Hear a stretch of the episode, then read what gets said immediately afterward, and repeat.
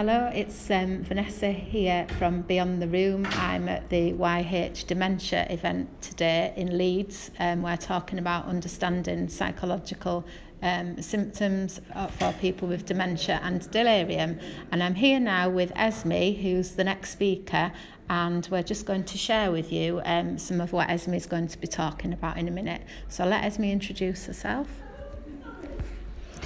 Hello, so my name is Esme Moniz Cooke, um, and I'm a, a, consultant clinical psychologist and I'm professor of dementia care and aging at the University of Hull.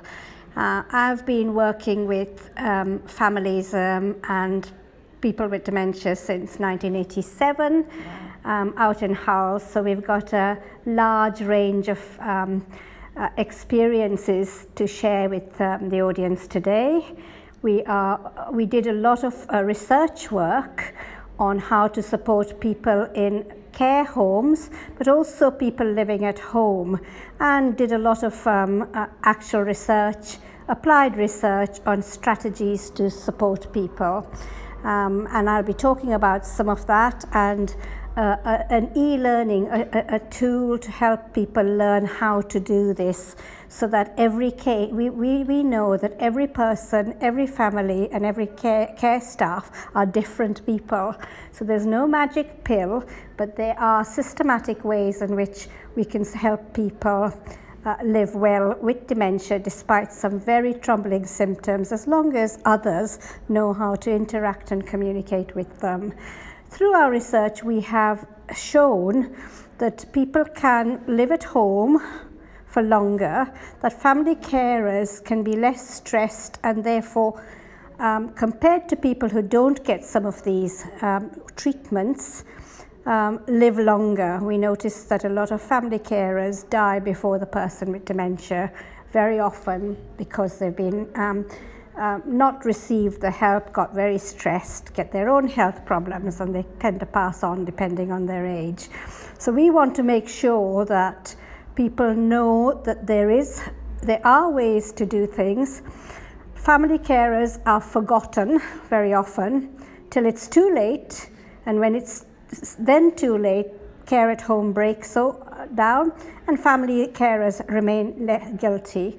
So the message today is to try and get commissioners, practitioners, families, and the public to ask for these methods so that they can get the help they need in time. Okay, that's brilliant. And where would people access the e learning package that you mentioned? So, we're going to be launching the e learning, but this is mainly for practitioners because it's training practitioners to, to to learn how to detect and do the right thing. So this could be home care workers, it could be care staff, it could be community nurses, it could be doctors, it could be psychologists and any others.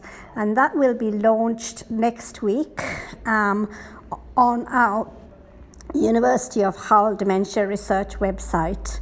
Um, and it's called Research at uh, D- Dementia Research at Hull uk. So do Google it, it'll be up next um, week on Thursday, and the link to the, the, the free online and details of how to, to use it will be available.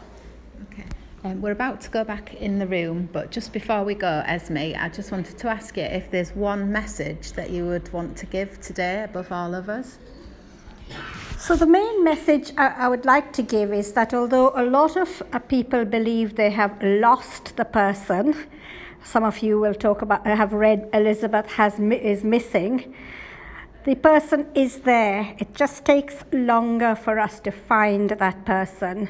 And for those families who are grieving because they've lost their mother, um, in particular, or, or father, I would say to you, it is harder because when you do find the person, you then feel even more guilty that you didn't see the person underneath there. But the message is that with some of this careful psychological understanding, you can help your loved one live well, but also die well. There can be a, a well dying in people with, with people, older people with dementia.